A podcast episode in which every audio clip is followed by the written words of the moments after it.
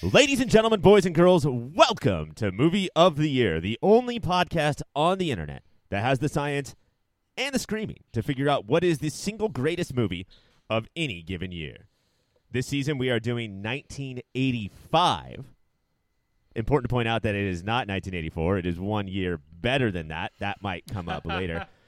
My name is Ryan, and I will be your host. I am going to lead two random people that I found on the street Hello. through a Hello.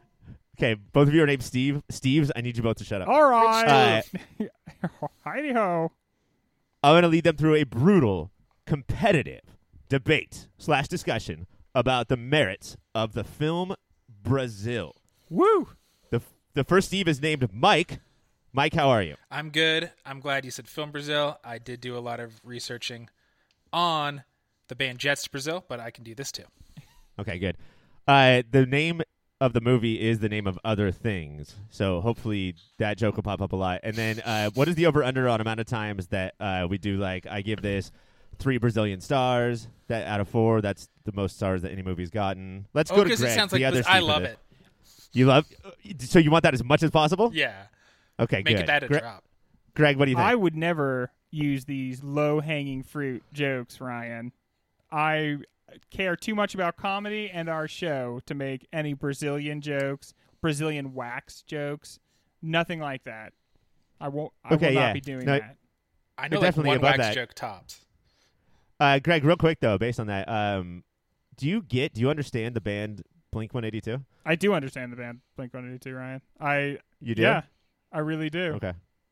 All right. There's there's no reason why you wouldn't understand them. There is zero reason I wouldn't understand them. because they don't talk like normal humans. So, gentlemen, let's start. Uh, let's start big. Let's start overall. Um, overall feelings on Brazil. What did you think? Did it rock your asses, or did it gently put your balls to sleep?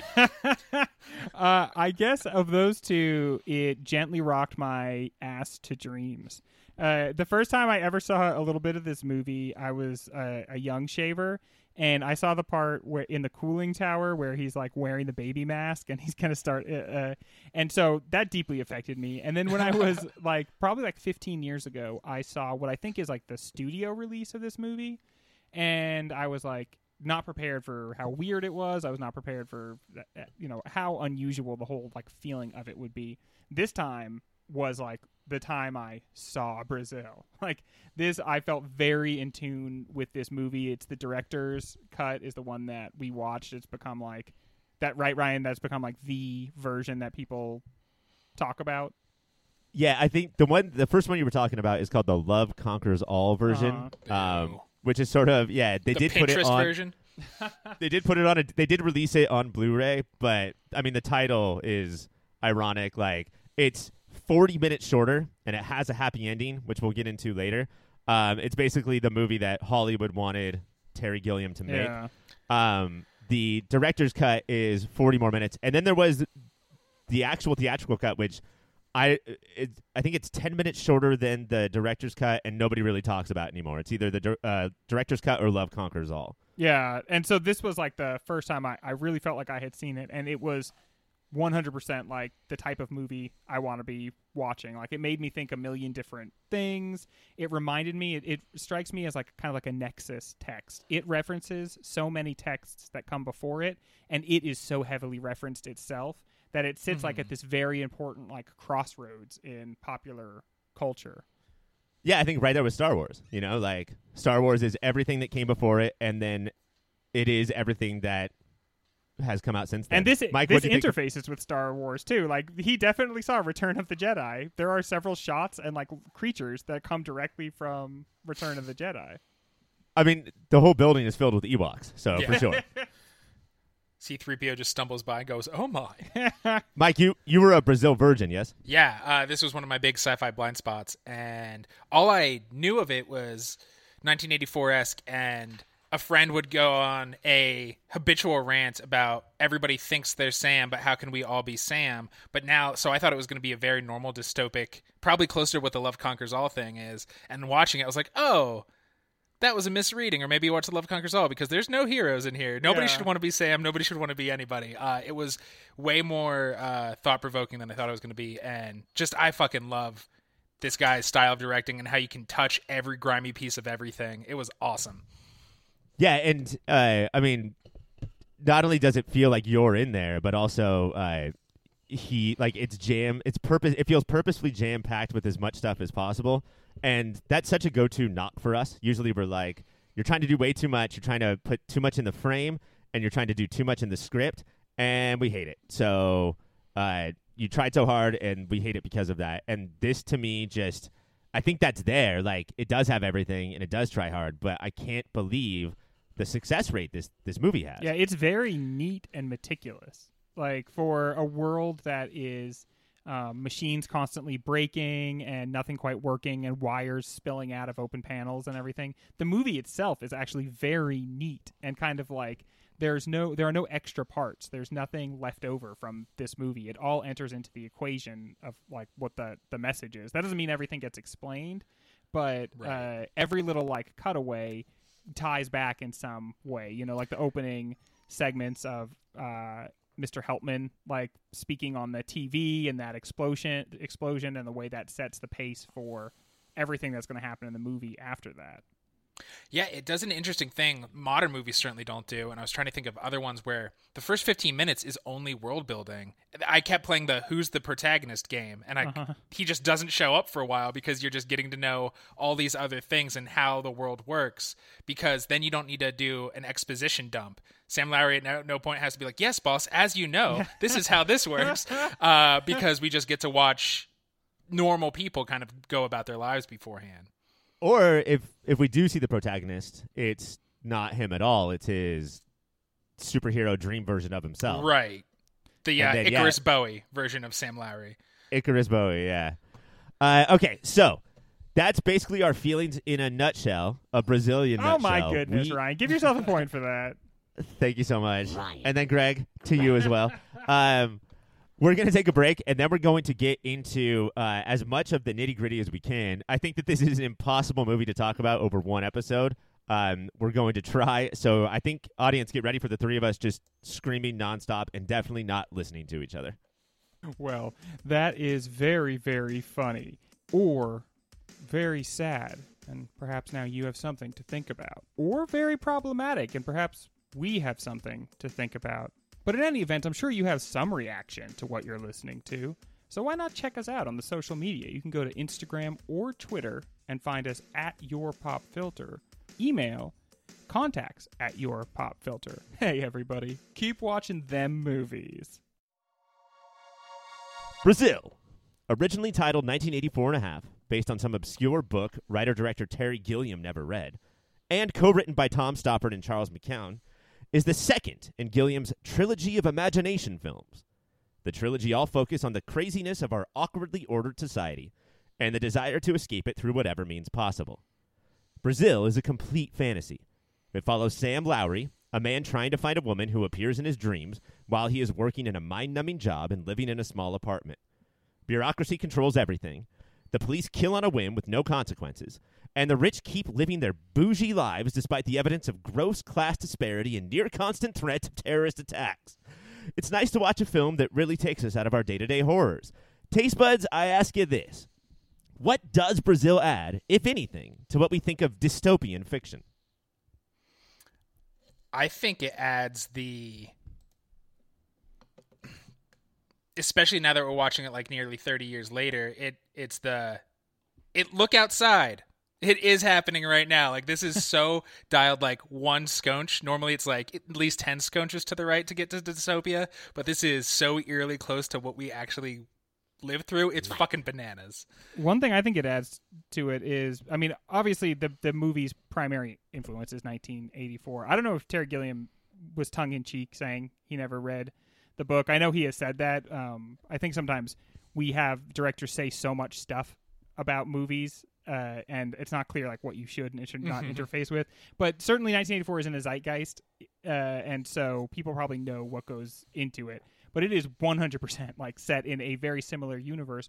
What it brings that's different though I think is the the banality of evil angle of it, the how boring and dull uh, the state and the state apparatus really is, and then suddenly punctuated by these moments of intense violence. But most of the part, the violence is just this suffocation of minutia and paperwork and officials and bureaucracies, and all of those are layers of things that are in between you and the sources of power. And so you were all you're just you're kind of smothered. Uh, like in the end, you were literally like smothered and disappeared by paperwork, and so is resistance against the state apparatus because it's easy to push back against violence. Really, it's hard to push through just the morass of a boring city council meeting. Yeah, I think that a lot of dystopian stuff like this, it blames it on us. Like we got so obsessed with uh, pop culture or social media that we turned into zombies, Mm-hmm. um, and then the government dealt with that. But this is this is so much clearer. Like uh, we we want the boredom, or the government wants the boredom, and the violence will be caused to keep the boredom. Like if there's anything that disrupts anything, we're gonna jump in there real quick so nobody notices, and then maintain this boredom forever, forever, because Right. it's just easier that way. Yeah, because you can exhaust people by making them run to different offices, filling out the same paperwork, and like, no, you got to go to that one to get that signature, and then keep them scared by the threat of quote unquote terrorists, and you never know if it is terrorists or not. Just to be like, okay, well, I know they kind of suck. Paperwork sucks, but who knows what that could be? So I, I just want to get home and watch my weird magnified TV and, And the not deal with any of this. the administration in the book 1984 is brutally efficient, and that's part of what's so terrifying about it. And I think Gilliam looks at that and thinks, but that's just not people. Like that's mm-hmm. not like the Soviet authoritarianism was not hyper efficient and really good at what it did.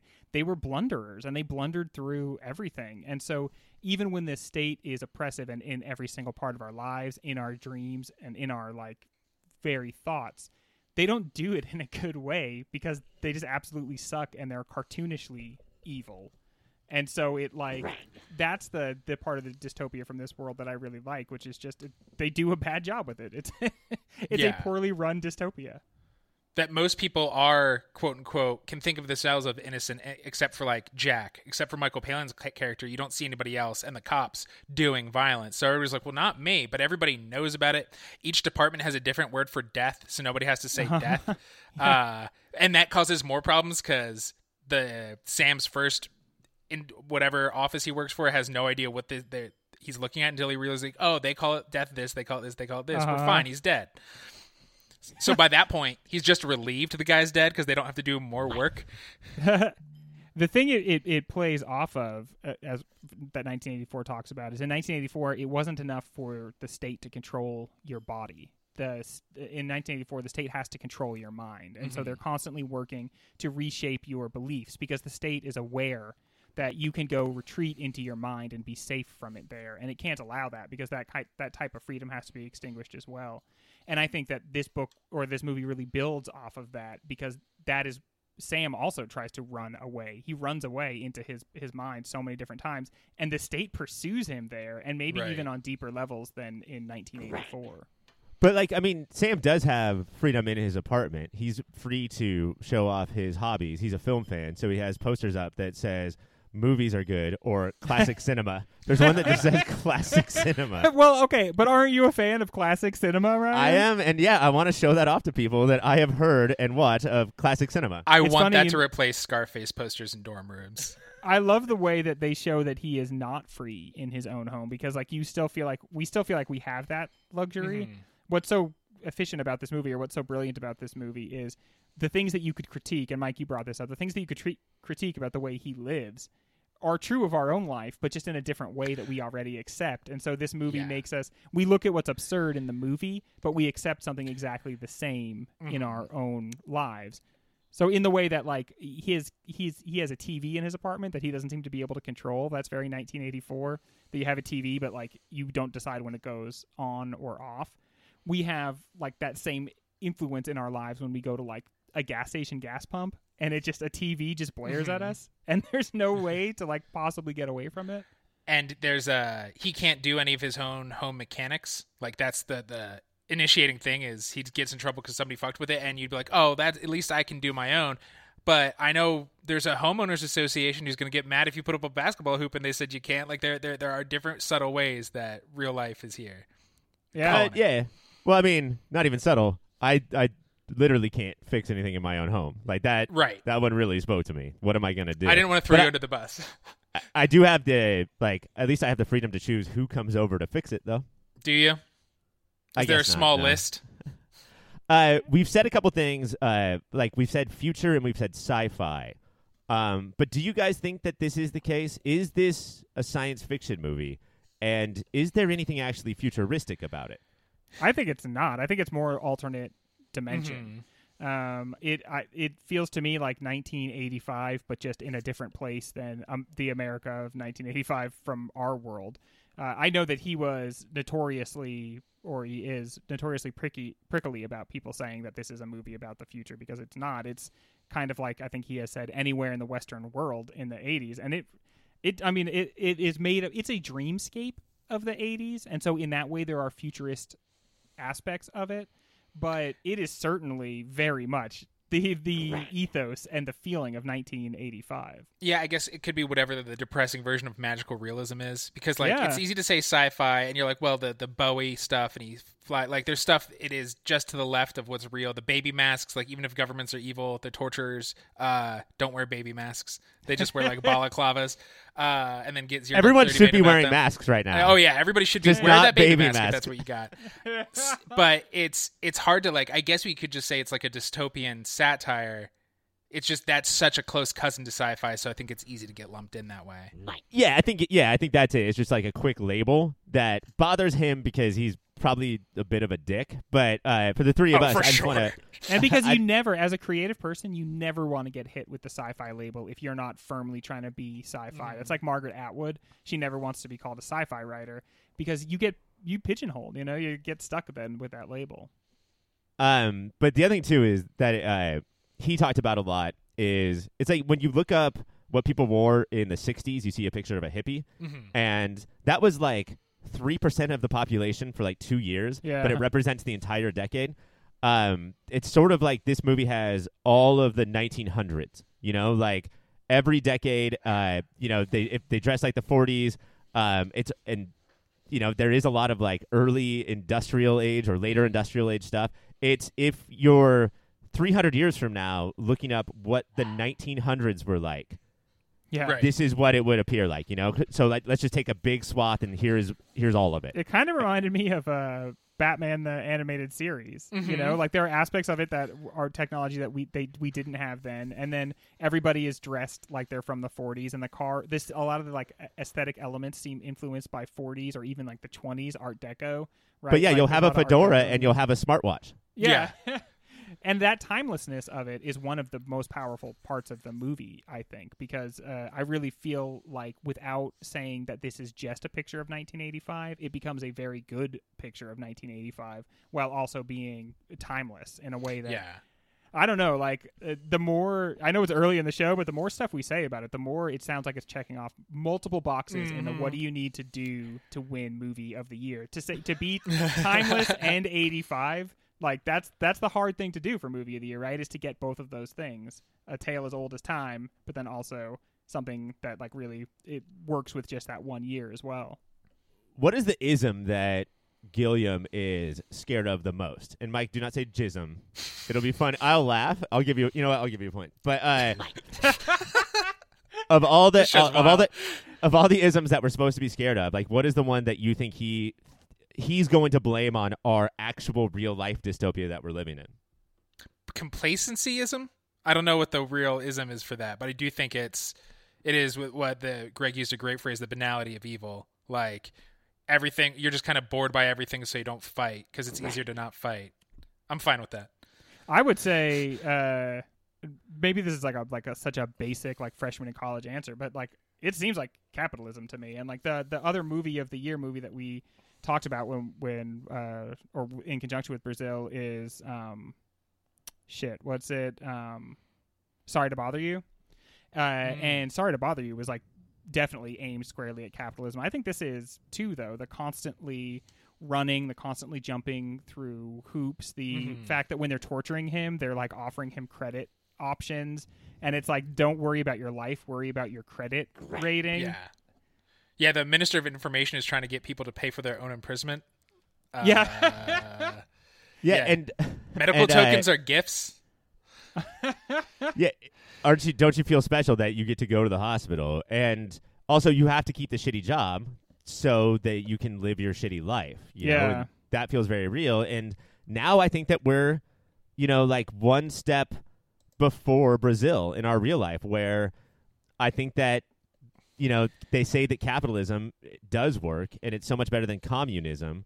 Um, and then that just leads to fascism. And I don't know if this is a fascist movie, but like we're right there. We're we're watching capitalism turn it into right. Well, I Yeah, definitely I- think there's is a lot of fascism in this movie. There's fasc- fasc- like a ton of fascist iconography, and it makes me kind of wonder if it's a, supposed to be an '85 reality where, like, Starship Troopers style, like where the Nazis won World War II, and this is England, and it's kind of op- occupied by the Nazis because the certainly the the like police look that way. Mm-hmm. Uh, there's a lot of like golden eagle iconography sprinkled throughout things. But but isn't I, I think part of the, the genius of that and part of the dumbness of all of us as a, as a society is we're like well that's fascist this is communist this is capitalist the great thing about fascism is it can creep into any other ism uh, Yeah. and people are like no this is It's good like capitalism. that. but it, it is fucking hydra and shield it's there. It's been there the whole time.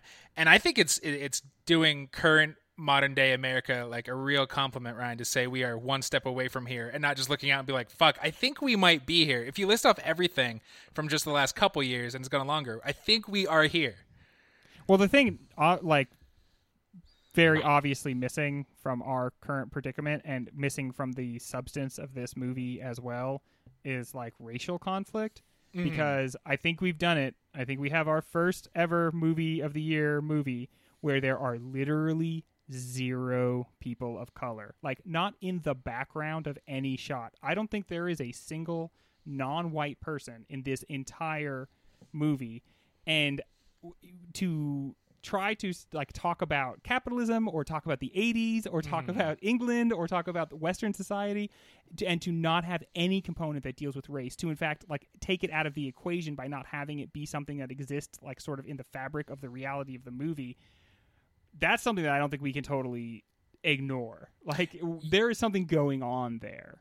Yeah, I, I wonder because like I think Gilliam, who's probably a prick but is a thoughtful guy, I, I think this might be a very 80s, 90s, 10 years ago take on it. It's like, well, I don't want to talk about that. That I don't know if I can or I don't know if it is, so I'm going to remove it entirely and thinking that's staying neutral. Uh, Yeah. and it's not staying neutral. You're just erasing people. Well, I think that when you think that, I think that uh, th- that's fucked up in its own right, and then also you have no idea about what the next thirty-five years are going to bring, and how mo- how much more egregious it'll look now. You know, like back then it was sort of like I don't know if it was a business decision, but it was a common decision. It was one where a lot of people were saying like, I don't even want to get into it, so it's totally Right. fine if I have a completely white everything.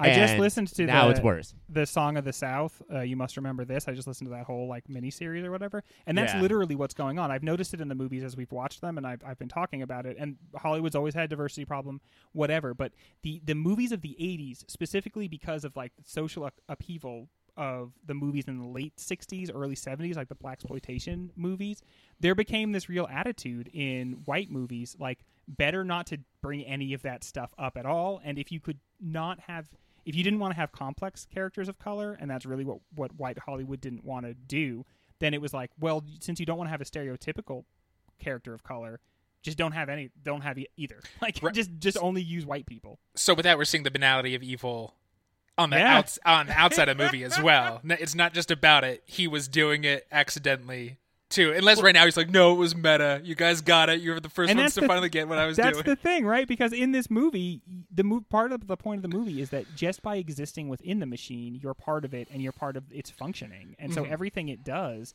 you are culpable for because you help the machine run. And so, you know, as I th- what is it, the Black Parade? You know, you're just another cog in the murder machine. Like you are actively, even if all you do is file paperwork. If Yeah. people on your behalf are shooting at people across the sea, you're part of it. You know, like you're culpable. Uh, uh, You make it run. You make it work.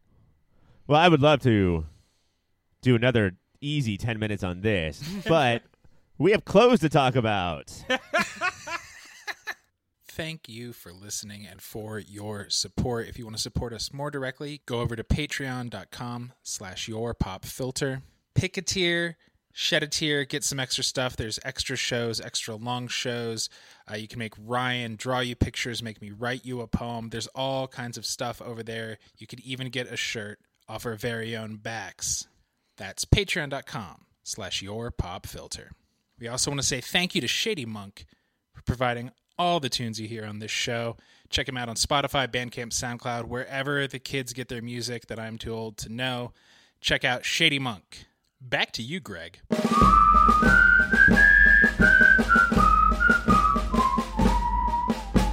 Mount Rushmore. That's right, it's Rushmore. We are uh, trying to get through, trying to figure out exactly what it was like to be alive in 1985. I'm not sure if Brazil helped us out a bunch or sort it of, didn't. yeah, Oh, uh, probably less than Back to the Future, which takes place mostly in 1955. This is a weird season. Um, what we're going to do tonight is we're going to um, dedicate a Rushmore, a four-headed mountain, but instead of four presidents, we're going to do the four most 85 things about fashion. Now, you guys were both superstars in college in 1985. Uh, both tied for best dressed every single year you two were in college together. oh Mhm. yeah. So this is a bitter, bitter rivalry right now. Right? Were you Of guys friends, or course. did you guys scream at each other? Uh, I think it was like a Salieri, uh, Yeah. Mozart thing. Yeah, where I was Mozart and, and Mike was kind of like, for people who were not in the know and didn't understand fashion, they might be like wowed by his cheap parlor tricks. oh see, I But- thought it as like I was the cool thing. Like everybody saw me dress. They saw you dress later, right? So I, I, I made it for like the real punks. They were there at that one show nobody was at, and then they all. I don't to even know make what Mike is saying. I invented ball out pants. Uh, when people talk about going hard, they say they want to ball out. But I designed and manufactured the pants where your testicles come out the front. Yeah, that'll I- get you thrown in jail. that was a big fashion. That's I'm not going to put that on the 85 mountain because I have to admit to myself it was not that big.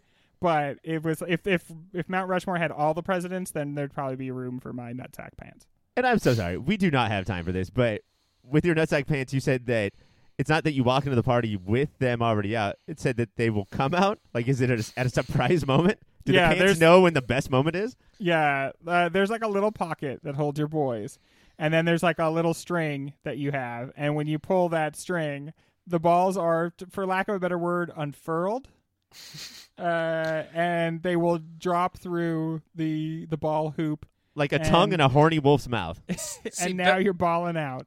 Those are fun, but the, the the later iteration that was like a Jack in the Box, so you don't even know when they're gonna come out. Yeah. They just the, the pants just have a timer somehow controlled. A lot of job interviews got ruined by those pants. we had to we had to recall those. That was a shame. The fashion of 1985. Mike, there can only be four. We're going to start with you. This is your opportunity to get a Slammy D, which is short or long for slam dunk, and get a point. Uh, I, I think it's celebrities always it trickles down what they wear in one music video becomes the common fashion, and lacy stuff uh, on the outside became huge. Specifically, I'll call out lacy fingerless gloves were fucking massive in '85 because. Uh, Madonna wore it all the time late '84, and then it took a while, and people were like, "Oh shit, I should dress like this too." What And it's even is that? Is it like a like a corpse bride thing or like an 1800s? Yeah, You know, you Rich know what lady? it is, Ryan. It. I'll. I'm gonna. I'm gonna throw it over to me, Ryan.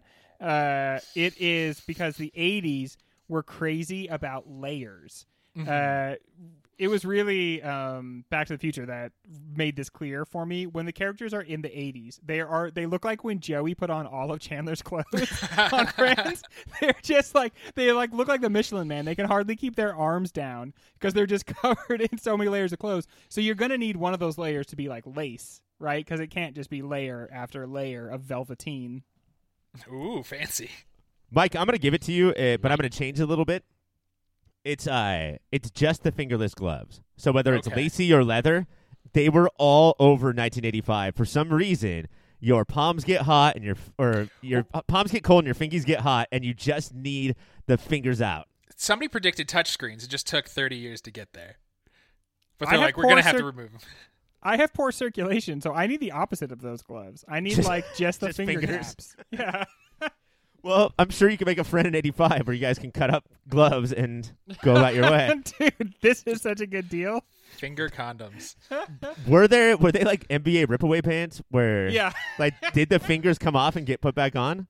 Yeah, but they are. It's a screw system, so it is hard. You can't got to thread it perfectly to get it right back on. Just there. hang on. I'm unscrewing my fingies. Back to Brazil. Uh, Robert De Niro opens up the the panel Yeah. at Sam's house with that big long pushy screwdriver. Is that That's a real so thing or is that the future? I think that's a real thing. I, I think because you have like the Tools, whole ac- guys. the whole action of pushing it down powers it like a drill, and so I think that that's how that was working. It takes Awesome. one second. Yeah, dude. it. And then you're just in the panels inside your house. Greg, 85 fashion. What are you doing here? So I said layers, Ryan. The like when you are a character in a movie in 85 that's not set in another time, you're wearing like an undershirt, a t-shirt, a sweater, a sweater vest, a jean jacket, a life jacket, and then like a lacy shawl. It's just like every and it's that is like a unisex thing. Both both genders are just absolutely covered in layers of fabric. Do we forget how cold it was then just because global warming has made it so fucking hot now? You And then, needed like- those layers? The sex scenes. Like is that why 85 sex scenes take so long? Yeah, They just got to like strip each other one thing at a time. So they're like, I don't know, like have there be sacks and a lace curtain fluttering in the in the wind as they slowly strip off layer after layer. Is that what you said when you invented your balls out pants? Let yeah, there be let sex. there be sacks. they're Uh, called my sack slacks. I I think that I don't know if it's specific to 85, but 85 was definitely peak layers. You know, like Mhm. the layers will change throughout the years. Uh, eventually, it'll and we talked about this on probably our 97 season. Uh, the layers will become like snowboarder undershirts, the thermals with a polo on top, Yeah. Oh, and, sure, that's a great and then look. a second polo on top. Uh, but no, we're doing layers for sure. All right, Mike, we got two. You getting nervous? What are we gonna do here? I'm gonna drill down. and This is layers, but it's a very specific layer, so I hope that it's uh garishly crazy colored patterned leggings and leg warmers. They wouldn't look good alone. Let's put them with something else that looks equally bad with them. So like purple sheer sheen leggings, and then like cheetah, zebra, tiger mashup leg warmers on top. So it's just like, oh, is just your ankle to your calf cold? Here you go. Do you guys remember those books when you were kids where like the whole book was split into thirds? And so it would be like the head of a monster, the body of a Mhm. monster, and you could just like flip through and Yes. create your own monster. That's how everyone dressed in 85. Yes. Uh, there is one specific word though that I'm looking for, Mike. There's one thing that makes one of these layers, whether whether it's the leggings or the skirt, stand out. You had to have a little bit of Neon. it's neon. yes, Ah. I think that if as long as one of the things is neon, Yeah. Uh, and I would hope that it's the tights because that's what your knees are on. Uh, then I think that that really is 85. So I'm gonna put that on the maybe pile. 85 uh, was peak leg warmer, and then uh, there was a brief resurgence in, in like the stripper catalog in like the early 2010 era. It's the things where like it's basically giant leg socks, but then there's Yeah. a there's a strap at the bottom that your foot goes in. I don't think Yeah. there has to be a strap. I don't think there has to be a stirrup. I think it could just be kind of like those pencil covers that you would get that would like be squishy and, and make the pencil easier to hold. Oh Like yeah, that it's for the it's good on your finger. Yeah. It gives you less of a callus when you're practicing cursive. Keeps your calves warm. Everybody had cold calves. All right, Greg, what's up? Weird random parts of people's bodies were cold in the 80s. like, oh gosh, the lower parts of my fingers and my calves are absolutely freezing. but my feet and my toes are hot as hell. Uh, at this time, again, this is like, I think we see sort of a coming together. Uh, genders are like sort of like after the 70s, like still a little bit like closer together in the 80s. And so, um, big suit jackets with really big shoulder pads uh, were like for everybody, including NBA players. Uh, watching that recent Jordan documentary, like even all the way back in eighty, uh, the eighty-five season, guys are wearing they're big dudes they're like seven feet tall and then they're wearing a suit that's like for somebody 10 feet tall and it's so baggy and then in that bagginess you would have just this huge shoulder pad women included would wear a jacket with like basically stuffed shoulders so that everybody looked like they were just like absolutely like linebackers Yeah, well, women's were like pointy. They almost looked like Rita Repulsa's head in the Power Rangers. That's what women's shoulders looked like. some cool Yeah. shoulder armor They would put that uh, football gear on and then put like a nice blouse over it, Yeah. and then say, "I'm ready to go to my job." And then yeah, the jackets. Uh, I just watched the Talking Heads documentary. Stop the Making Sense. Stop making sense. And he just he fucking triples down on it. He Yeah, dude, he's- the biggest jacket in history. because that's how big you have to make it to satirize that that fashion. Like to for it to be obvious that you're making a joke, your suit has to be bigger than Michael Jordan's, and that's fucking tough to do. All right, I'm gonna I'm gonna go with just to make it the most 85. I'm gonna go with shoulder pads. Yeah, yeah, Ryan, do that. Yeah. Press the button that says Greg. Mike, what do we got?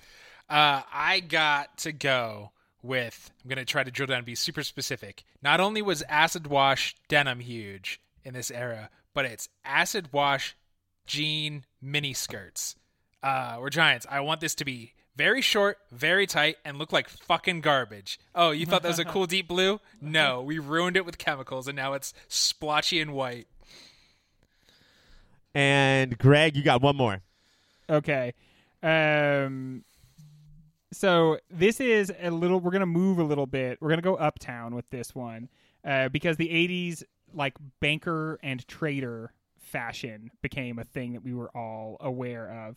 And I emblematic, you know, this the slick back hair, the suspenders, but I think what's going to what's to like make it stand for everything is French cuffs. Uh, and also, I wanted the chance to tell this story, which is people who don't, who are not fancy, don't know that to use cufflinks, you have to have uh, French cuff shirts uh, that don't have already the button in the the buttonhole, and instead you use French cuffs. And a lot of people do not know that because they are not as fancy as Wall Street big league types. Apparently, as fancy as you, you braggart.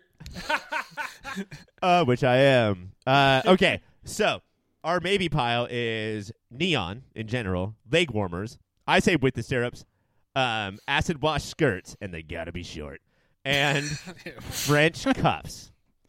And so I am going to. I'm going to give you the point for this. Here is your fashion Rushmore of 1985. We've got who are the presidents?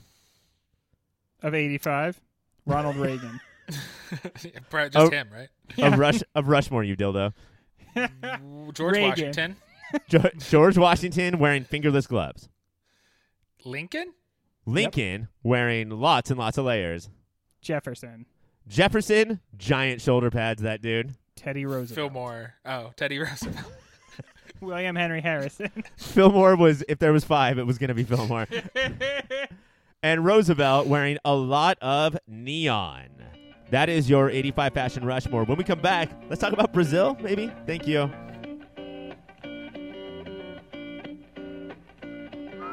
Throughout the movie, we get a glimpse at Sam's dreams, where he plays an angelic Bowie esque superhero who fights samurais, or I guess one, samurai, and rescues a woman that looks exactly like Jill.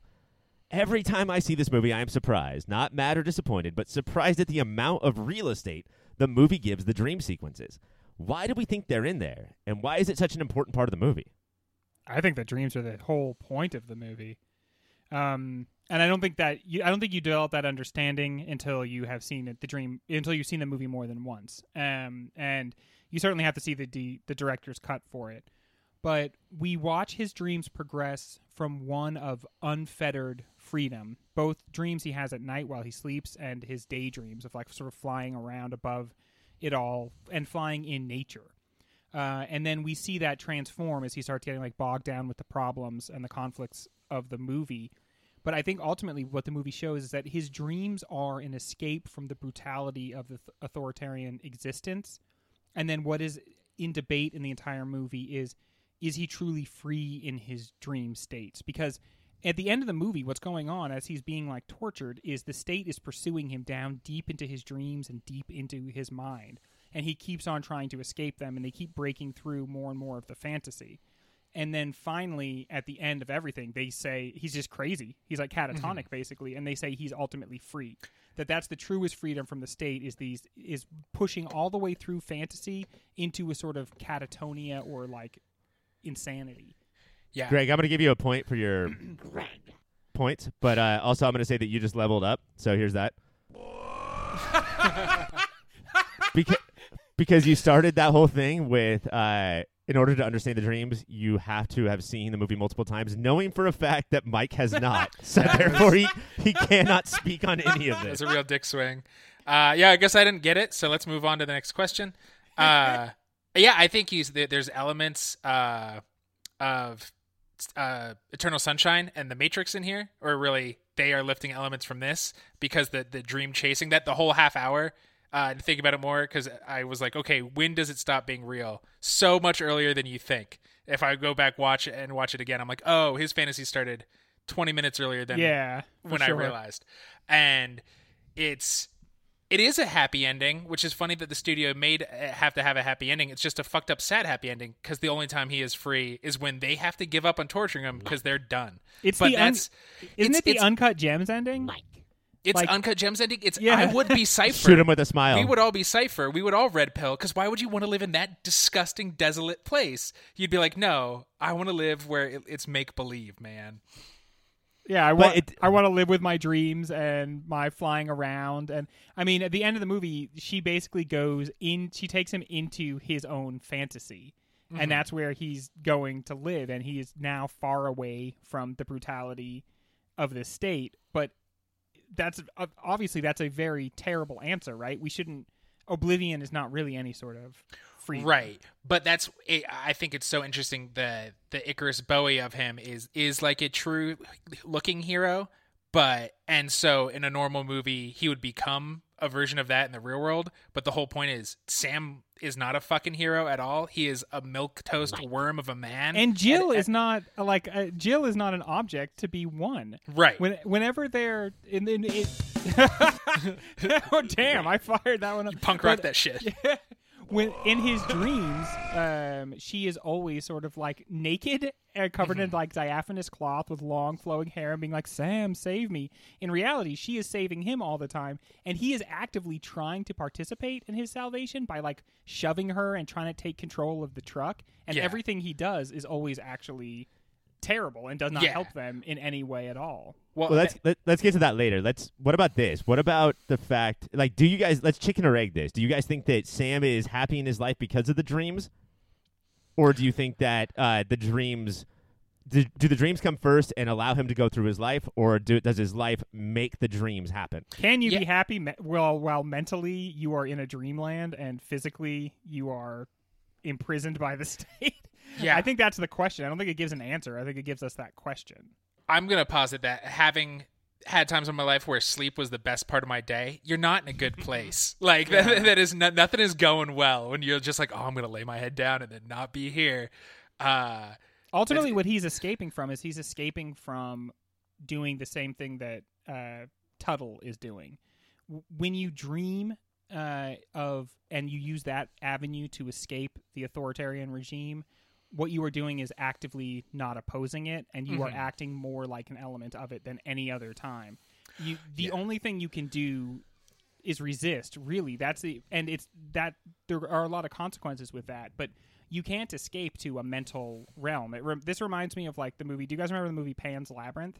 mhm. That whole thing is like about a little girl trying to imagine her way out of the Spanish Civil War, but like you're not going to do it. You know, eventually the guys with guns are going to come and get you, and it's not an escape to just dream and to just think of, uh, uh, you know, of better of a better Mhm. existence. Well, Yeah. she also does that too, like to escape her incredibly abusive household. So it's this form of you know like dealing with all of the trauma around you. Yeah. Which in Sam's is less obvious. It's less like physical, but it's a type of trauma, I guess. Greg, you mentioned Tuttle. Can we? Can you explain who that is? So uh, when his air conditioning stops working, uh, when Sam's air conditioning sto- stops working, he calls in to like central services because uh, this is like the state is everything here. So the people that are going to come fix his ducts or whatever are agents of the state, but they do not come. But instead, someone has tapped his lines, and it's he almost seems like a freedom fighter.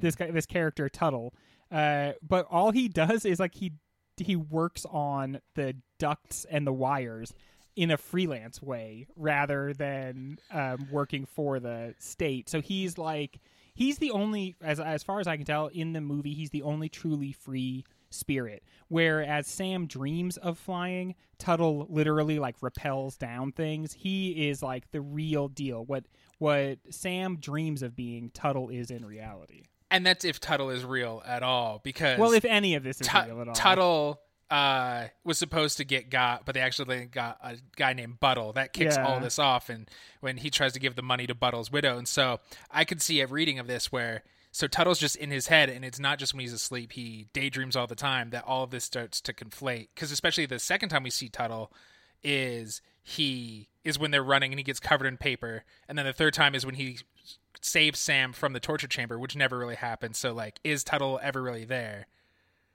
I think And I, Th- I think that's a dangerous game to start playing with, like with you know how much of the movie is real or isn't real. I know it's there's it's inviting to do that, but I think that starts to it starts to become like Tuttle himself blowing away in the wind. I, yeah, I think I think Tuttle might kind of be his Tyler Durden, and that a lot of the stuff Tuttle was doing, Sam was just doing, but he's too weak to think he can do it. well, I mean, Tyler Durden in that, uh, like, he's imaginary, like Sam's broken brain thought Yeah. of him, or in a different way where like he Sam just can't help but like look at and idolize Tuttle to uh, a degree that's probably unhealthy, but uh, this plumber or this handyman is living the fucking dream. the government has made it so that this guy is a hero, you know? Right. And the government has also made it too. This goes back to the co- uh, capitalism leads to fascism thing. Uh, they've made it so that Tuttle didn't become a terrorist and like start launching bombs. Tuttle did the same things he always did, but the capitalism to fascism made him a terrorist. He's Right. still just fixing ducks. Yeah. you know. and the way that Sam, I want to talk about the way that Sam looks at him. Like, is it? Does he idolize him? Does he care? Does he just think he's a plebe? Does he? Is he healthy? Is it? Well, is one the relationship healthy? one thing that's really interesting is obviously the song Brazil, very important to the movie, right? Uh, the name of the movie and re- it gets repeated over and over again. The first time Sam hears it is Tuttle is kind of singing it to himself as he's working on the ducks, and that's what I think sort of like radicalizes Sam. I think the song then starts to become um, emblematic of like freedom, of like this uh, opposing the state, because it's that's the that song then like exists within him forever, and he's humming it, you know, in his like near catatonic state at the end. So yeah, I think he what he sees in Tuttle is like here is somebody who has gotten himself away from the state, who does what he wants when he wants, uh, who like pops up at one moment and then tears away. But like everything else in this movie, he's deeply flawed. I'm not sure why he comes into this movie. The first thing he does is point a gun at Sam. Like there's not, there's no because real traps. reason. It could be a trap. he said they've tried to set traps for him before. That's I want to see a whole spin-off all about Tuttle because this version of Robert De Niro I fucking loved. Yeah, dude, Can this we- was. I thought this was good De Niro. I thought he did like a good job in this movie, being something different than we get to see from him all the time. Is the is the is the spinoff called DuckTales? Yes. Also, do you Uh, notice that um, Tuttle is like a revolutionary plumber in the same way that Mario from Mario Brothers is a revolutionary plumber? And Mario my God. himself was in this movie. Mm-hmm. Yeah. Bob but not Hoskins. Luigi, so I don't even know if it counts. Mario, Mario, but not Luigi, Mario. Um, the thing about Tuttle too, compared to Sam, is that did Tuttle have a job that he couldn't do anymore when Central Services came, and so he decided to continue doing it anyway because he loved his job, or does it does it not matter what society is at the time? Sam's are going to be Sam's, and Tuttle's are going to be Tuttle's. Yeah, because Tuttle said he worked for Central Services for a while, and then He couldn't like do because the of bureaucracy. But I mean, like, even if it was, if it, it was a lot better, then would Tuttle just? Does he have the personality to be a terrorist, no matter? He said he wants to be where the action is. Yeah, he's like a Yeah. soldier. So he's got the personality of a soldier, which yeah, he wants to be where the action is. He wants to be deployed at a moment's notice. Uh, he wants to u- make use of his specialized skills. It's just then all those things also have to do with ductwork in this rather than you know But, like- necessarily attacking. I think no matter what, he would have found special skills that were still just a little bit punk rock. Whereas no matter what society was like, Sam would have always been, Yeah, uh, you know, a, a plebeian, a Well, that's the the beautiful weak genius of Sam in the beginning. He keeps turning down promotions because he doesn't want more work or responsibility. Slash doesn't want to be. He knows the bureaucracy is evil, and he's like, "Well, I don't want to be part of it." Like he can trick himself into doing that. So to tuttle out, you have to fully acknowledge how evil everything is. Why didn't he say that when he flew away in his grappling hook? Total out. Total. Uh, one of the dreams we have to get to this real quick before we go. Uh, one of the dreams does feature a giant fire-breathing samurai. Um, is that just Gilliam saying, "Oh, you know what would be cool," or is there anything else there? Yeah, I. It's hard not to see it through the lens of Darth Vader, and let me tell you why. Uh, when he fights the samurai and then finally beats it, and the samurai falls down, and then he pulls the black mask away to realize to see that Yeah. it's his own face. For sure. That and the bot that is just like a big round eye that keeps like poking her in the face. It's like, dude, okay, yeah, we all liked that movie. Yeah. but you're gonna have to find some way to do something on your own. Well, that's why you had creepy baby troll things, and that that, helps for that part. But I, also think like that samurai, like totally Star Wars derivative, but also is the him fully saying you are the evil, also. To say and and yeah, like uh, sure, like that's when the mask comes off. But with the samurai there, um, part of the reason why it's a dream is in dreams or movies, and I think that this is an important point too. Uh, you can have good and evil. You can have like I know that I'm the good guy. You know that you're the bad guy, and that makes this simple. Um, I think that the dreams are, in general, and specifically with the samurai thing, um, a way of saying of Terry Gilliam saying that maybe pop culture is taking over too much of your life. Maybe it's too much of an escape where you don't worry about the actual problems of the world. And we actually do see that throughout the movie, not just the fact that uh, Sam is such a fan of classic cinema that he would buy a poster that says so, but also all of the employees uh, that work for Ian Holm can't not get back to their cheesy western that they're watching Yeah. every time that he leaves the office. You know, like it's pop culture is the drug, it's the it's the escape, it's the vacation, it's the everything that they have. Hell and Sam is just sort of creating his own. And yeah, no, I'm not. I think it's per- the perfect life. And this movie does critique um, big, big blockbuster movies, right? They're like the samurai fight is also in part because uh, it like that's something that audiences eat up in popcorn movies, and so is like the protracted gunfight at the end of the movie. Like there is like seriously like a three minute gun battle where just like people are firing in all directions right at the end of this movie. I think that's also like supposed to be like an indictment of popcorn movies. Yeah, almost to the point where like it's like Terry Gilliam daring people to come up to him. Like, I dare you to come up to me and say your favorite part of the movie was the samurai part. Dude. like you fucking moron. Do you guys feel like we watched, you know, After Hours a couple weeks ago? I feel like this movie eats After Hours lunch. Like this movie has its own long straw and it absolutely drinks the milkshake of After Hours because it is more bold and it is willing to like be out there. I feel like After Hours like couldn't pick one horse to ride and fucking this movie is like, no, we this is going to be an absurdist comedic satire and you're not going to come away from it being like, was there something a little absurd in that? But I can also see that where Brazil is like uh, that it can't also pick the one horse to ride, and then you turn around and look at it, and Brazil is just has a foot on twelve horses, just like riding up a mountain, screaming. All right, guys, good job. I'll do this, Mike. Greg. but unfortunately, I have to bring a fourth person onto the show.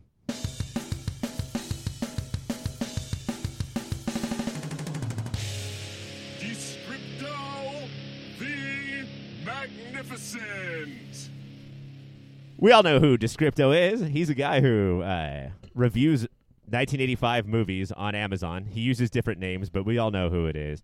Um, I am going to read what he wrote about movies from 1985. Wait till the review is over. You can tell because I said the word stars. And then uh, buzz in with your name. See if you can guess what the movie is. Does that make sense? I think it makes sense. I literally almost lost my life watching this movie when it first came out. My friend went to see it and told me it was so funny that we had to go. The theater was jam packed and we had to sit in the front row. I was eating popcorn and we were both laughing so hard at how dumb and ridiculous that it was that I sucked a piece of popcorn down my throat. And when they tell you that when you are choking you can't make a sound, they are right. I managed to lean forward, stick my finger down my throat, and dislodge the meddlesome piece of puffed corn. now, that is how stupid this movie is. It is so stupid it almost killed me. Now that is stupid. One star. Greg, Greg? Legend. That's a good pick, but no, that is wrong. Mike. Mike, Ladyhawke. it is not Ladyhawke either. It is Rambo: First Blood Part Two. Ah, dang. Need your first blood. Next up. Next up, Descripto says, This is their first assignment with police that have experience. It's funny and a romance. I highly recommend it for ages over 16. Five stars. Mike. Mike? Police Academy 3. Oh, that is not Greg. accurate. Greg. Police Academy 2. It is Damn Police it. Academy 2, their first assignment. It's so nice that they're experienced in that one. they're not just learning Give anymore. him five stars. All right, guys, listen. Descripto gets descriptive in this one. Here we go. I have always loved this movie. I always wanted it to call. I always wanted to call it Monty's Millions, as that is the main character's first name, and it sounds better for a title and more memorable. It's such a classic. I feel it is one of those less well-known classics from the '80s. My son is not much of a fan, unfortunately. I I am hoping that when my wife and I adopt our future daughters, they will love it. Mike. Mike. Brewster's Millions? It's Brewster's Millions. Oh, I, I forgot to say five stars. Mike. That was implied. He's going to adopt multiple girls, so they like the paperwork movie. is in. Do you have any do you have any girls we could adopt that specifically like Brewster's Million? no. Or Monty's Millions if they call it that, because that is his first name. All right. Why did they go to the same school? I thought this movie was good and bad, but why is he Howl? No, why is he? Why does he? and I love that because he did not delete. why is he Howl? He typed not why is he Howl? Why does he Howl? What a fun and happy movie. It motivated me for basketball and life experience. yes, watch it, please. He has sex with a blonde girl. Overall, I would recommend watch this movie while getting blitzed on White Claw. You can order it on Amazon. The dad is a wolf too. Five stars. Greg, Damn it. Greg. Teen Wolf. It is Teen Wolf. The dad is a wolf too. The dad is a wolf That's too. yeah. Man, that was a tour through Teen Wolf. That is somebody who has seen Teen Wolf. I did That not. guy did not just read the back of the DVD. All right. Next one. This movie has a terrible plot that is all about spells and witchcraft. I don't let my children watch that sort of thing. Heads up to any parent out there. One star. Greg, Greg? the Black Cauldron. It is not the Black Cauldron. Good guess. Mike. Because that's from 1985. Mike? The Witches of Eastwick? It is the Care Bears movie.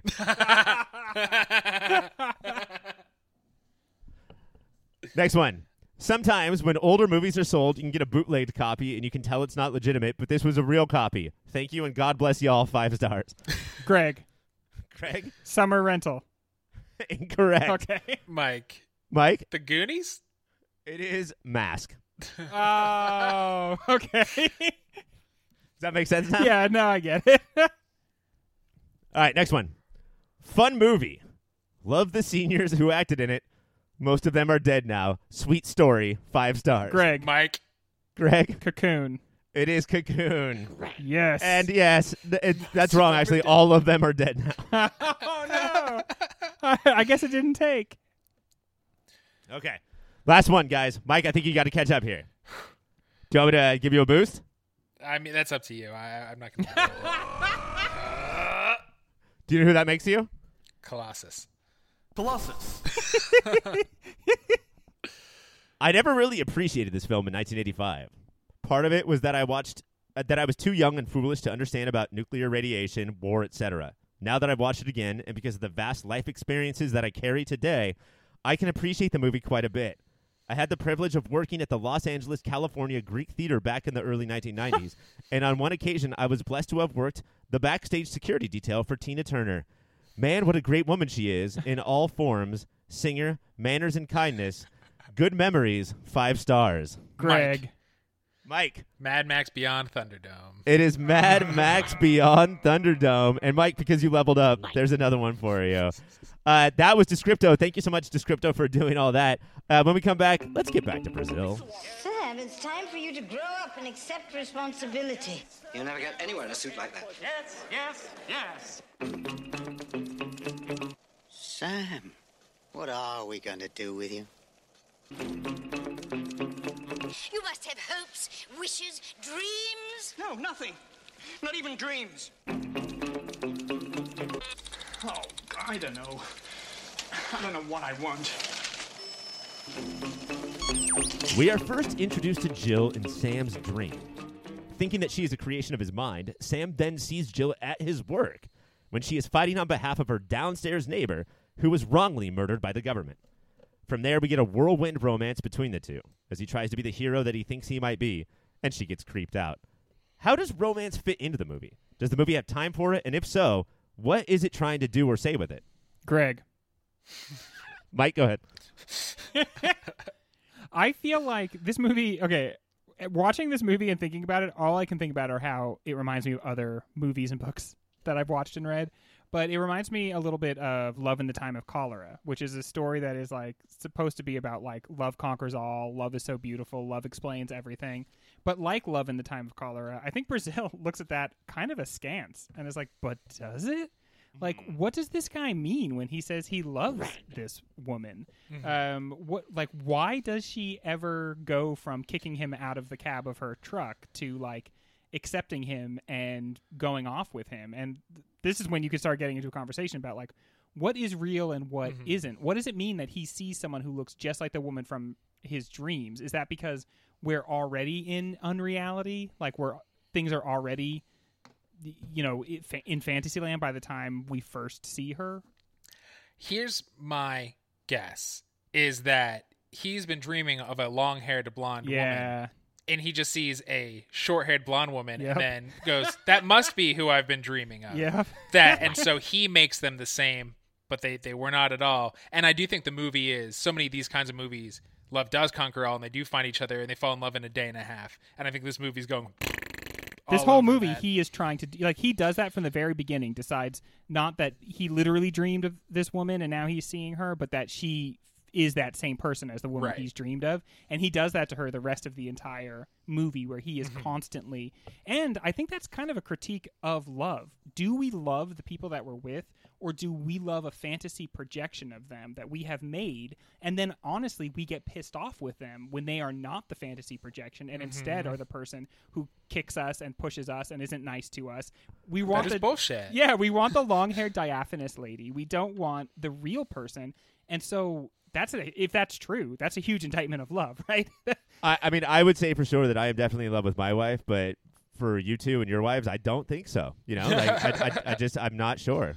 I think the whole podcast is in love with your wife right nothing awkward about that. Uh, and then we we have to get to uh, not just when it becomes there's if, if we're gonna try to pinpoint when it becomes fantasy, this scene I think may come just before it or maybe after it. But Mona from Who's the Boss, yeah. Sam's mom, who we have not talked about at all, which is that's crazy. rude, um, at a certain point does have uh, Jill's face, you know, and Mm-hmm. that there's a lot going on right there. Well, that's deep in Fantasyland at that point, right? Yeah. That's like he is like walking through doorways and ending up in like completely different places. Like he just stumbles out of that building and suddenly he's standing in the funeral of that one woman. I think that's the point at which you're supposed to be like, "Ooh, okay, Death- this guy." Death by plastic surgery. Yeah. we watched that lady melt the entire yeah she just movie. crumbles while her weird retainer having daughter just sadly stands next to her One of the Remember her funniest final words though? What are they? So it was so sad. I thought her final words were "Marry me with my money." Marry me with my money. I, I love that the um, doctor that did the work on that lady that ends up melting actually tries to throw shade at the other plastic surgeon. Uh-huh. Dude, that is so bitchy. When you suck so bad at your job that you're melting people, I don't think you should then cast aspersions at other people. but isn't that just like doctors Psh, who needs them I'm not even sure. This movie reminded another movie. This movie reminded me of is Joker because I'm not exactly sure when we're really seeing Jill. Like, I mean, like how often he's every time Jill is like stopping her truck to kick him out of the cab. I'm like, that seems like the person that we see early in the movie. Anytime she's like smiling at him or they're flirting, it's like I feel like we're back in Fantasyland again. It doesn't. I mean, he comes home at Yeah. one point and she literally has long hair, and then it's revealed that it's to be a wig. There's a But- wig in his bed. oh yeah. that's that's so fantasy because Yeah. she, he says i've killed you because they're making out and then he stops from making out, and he's like, "I know how to fix it," and so he sets her up as dead. And when he comes back, she says, "You want to try a little necrophilia?" Nothing about the real Jill we've met or seen would say that. Uh, But Terry Gilliam would. That fucking weirdo. Uh, what's interesting too about the movie is it, there's a little bit of Jaws going on because uh, they picked Kim Greist over like ten really famous actresses who all wanted this part. Good fucking And- choice, dude. But then I think like she turned out to be terrible, and I think that you can see in this acting that she is not gelling with how the whole thing works. Not in the way that like Ian Holm, who rest in power, just died. Uh, he, he is he absolutely understands what Brazil is all about in his acting, right? Like the first boss. I don't think Kim Greist does, and so they had to chop her out of the movie a ton. Like just like you know, Oh, wow. Jaw the shark Oh, is not really? working, and I think it may have helped where it makes it harder to know what is real Jill, what is Mhm. fake Jill, and you know what is you know in, watching Sam's interactions more than Jill's. I am a little surprised to hear that because I kind of did like her performance. I thought that um as like especially when I felt I guess like if I liked her performance, I felt like that was really supposed to be the person and if I didn't, I thought it was supposed to be a projection. Um so maybe then I'm just like making excuses for her, but there are a lot of moments where she brings her reactions to things going on um, whether they be explosions or violence or like you know Sam is being carried away and she's trying to like hold on to him uh, while he's being dragged away. I felt like her reactions in those moments brought um, a real immediacy to the pain and violence of that the, that authoritarian states do in a way that helped cut through the satire so that Yeah. we we remember that at the base of all of this, no matter how ridiculous it is, it's a ridiculously pain inducing killing Right. machine. And so I- she reminds us of that in a lot of scenes. I just think that, and maybe Greg, this backs up your point or it negates it. And if it negates it, I'll give myself a point. But uh, she is the actress who belongs in 1985 movies. All the all the stuff that we've watched, and everybody else is in a Terry Gilliam movie, regardless of time. And it it stands out, and I can see an argument for how that's perfect for Jill, but I don't think that Terry liked it and just butchered the shit out of her performance. But I do think, yeah, I, I agree with Greg. What we got, she cuts through the cartoonery Yeah. always, and uh, as real short hair Jill, and then really kicks up the fantasy as breathy long-haired Jill. And I liked her whole like I'm a I'm a trucker. I'm a no nonsense trucker. It made her seem like the most yeah, again, real person in the entire film. Like she's the only one we, we see uh, several terrorist attacks, and then the one where he thinks she did it.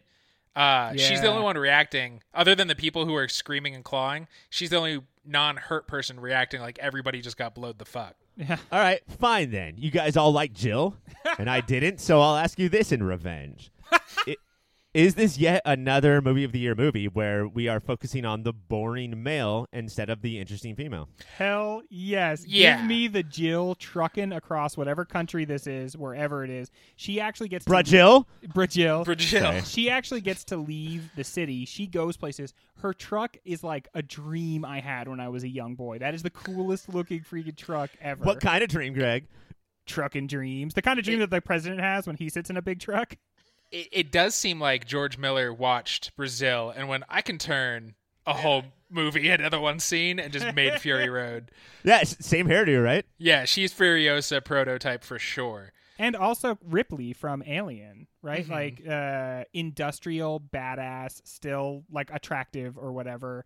Um, gets things done. Does not need to be saved. In fact, does the saving, does the slaying herself. I find your treatment of me being a damsel in distress annoying. Yeah. And get the fuck away from me. And Wait, you're doing just such a bad job. Like, just let me save us. Don't like stamp your foot on the brake. Is Charlize Theron's last name in Fury Road Rodiosa? Is her name Furiosa Rodiosa? Uh huh. and then she's What? gonna go open a restaurant. Why don't we talk about that more? Right now. When we come back, only talking about that name. Sorry, Mike, go ahead. I, I you blanked me out. I, I was just I'm a I'm a perfect little panelist, and so I forget what I was about to say. Mike is mentally already in the next segment. But I do I Where we talk about Furiosa Rodiosa. I have it. It is on a short list of the best trucks I've seen in movies, including the Overdrive Green Goblin truck or the Feud truck. Remember the what is it? No, is it Feud or is it Duel? Duel. Duel, The yeah. Duel truck. Also a good truck. Uh, I want to talk about the the shitty the boring retainer daughter for a second because he he like fantasizes about Jill and he, he thinks he's too good for this other person. But when they finally talk, she's like, "I don't like you either," Yeah. and that's so real and like cuts through. and It's like, "Oh, this is the real woman in your life." Also, Yeah. he should be so fucking lucky. I know, yeah. Yeah. He should be so fucking lucky. And she was great at her uh, shifting from "no one's looking at me, people are looking at Uh-huh. me," going from annoyed to like smiling. Here I am in polite society. Um, okay, so then let's let's talk about Sam real quick before we go to speed around. Uh, Sam is the boring dude, and yes, we always get the movies about the boring dude and not the much more interesting chick. Uh, I do want to say though that Jonathan Pryce doing I've never watched a more interesting, complex, Dude. boring dude in my Mhm. entire life. he like when you realize how many of these scenes are supposed to be really played for comedy even though the movie is so serious so many of the lines are comedic and you really watch the nuance and uh, how he's delivering a lot of these lines. I, and i'll give you an example. Uh, when the woman comes in to do the singing telegram and his reaction to her and then being like oh okay i'm supposed to do my own now. And like he starts to sing a little song and you can see him thinking of it. Just really good work. Like I, I forgot that this guy existed as a young person because he he's now born you, old. He was born seventy. you literally have to put if you're going to make a movie or tv show now you ha- you are obligated to put jonathan pryce in it. But mm-hmm. this comes from a time when you that was a choice that you could make and it was a good choice Because he's the High Sparrow, right? In Game He- of Thrones. yeah he is and he's This the, was the actor that made us root for Cersei. yeah Think about that shit. Uh, yeah, the other one too uh, is we were talking about the girl with the retainer and how she bounces back and forth between you know uh, she has an actual personality but also polite society. Uh, Jonathan Pryce is bouncing back and forth between straight man who is our lens at how awful everything is, and then also how he is our lens of how this is normal and he, he thinks this is normal and he kind of likes it. His conversation with uh, the widow, uh, he has to like give her a check, and Oh, yeah. he, like he's just part of. No matter this is far into the movie where uh, typically our protagonist would have been like already rebelling. She's like, "Yeah, bitch, I don't care. Just give like I like the paperwork. You know, I, d- I do not care that your your husband died. That's it.